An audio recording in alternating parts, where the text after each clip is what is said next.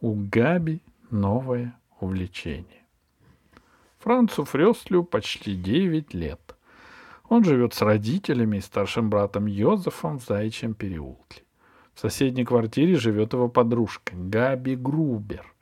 Друг у Франца тоже есть, его зовут Эберхард Мост. Франц и Эберхард учатся во втором Б и сидят за одной партой. А Габи учится во втором А. Папа и мама Франца весь день на работе. Поэтому обедом его кормит Габина мама. Франц остается у Габи и после обеда, но, конечно, только в будние дни. В выходные ему больше нравится проводить вместе с мамой и папой. Свою подружку Франц очень любит. Но ему с ней нелегко. Габи часто бывает капризной и запросто может обидеть Франца, если он не делает того, чего она хочет. Габина мама говорит. «Франц, ты слишком добрый и покладистый, не позволяй Габи так себя вести. Не сноси безропотно все ее капризы». Франц и сам очень хочет не позволять и не сносить. Только не так это просто. Если не нравится сносить все безропотно, есть две возможности. Повернуться и уйти или приготовиться к ссоре. Уходить Франц не хочет, потому что сидеть дома одному скучно. А спорить и ссориться у Франца получается плохо. Когда он волнуется, голос у него становится тонким и писклявый. Писклявым голосом против громкого и уверенного много не наспоришь, а Габи просто мастерица по части громких и уверенных споров. «Да двинь ты это и задавайте разочек как следует», — советует Францу Йозеф его старший брат. Йозеф всегда за простое решение проблемы.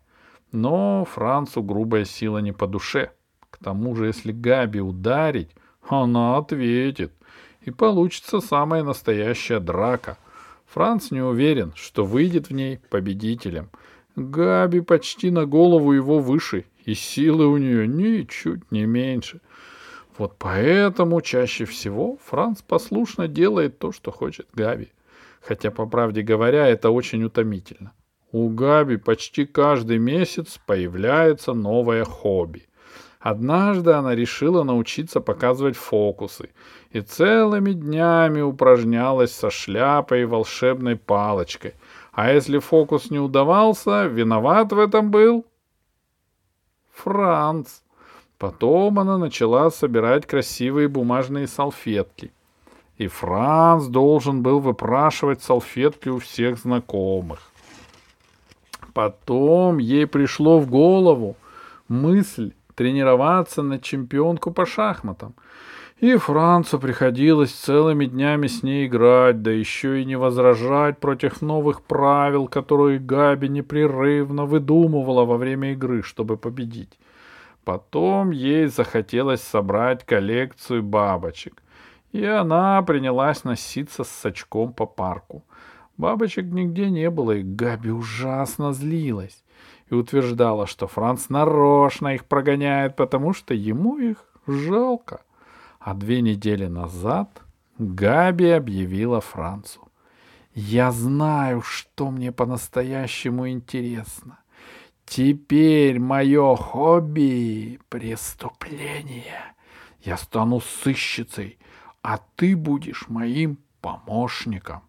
Франца это ни чуточку не впечатлило, но все-таки он покорно спросил, а что мне надо будет делать?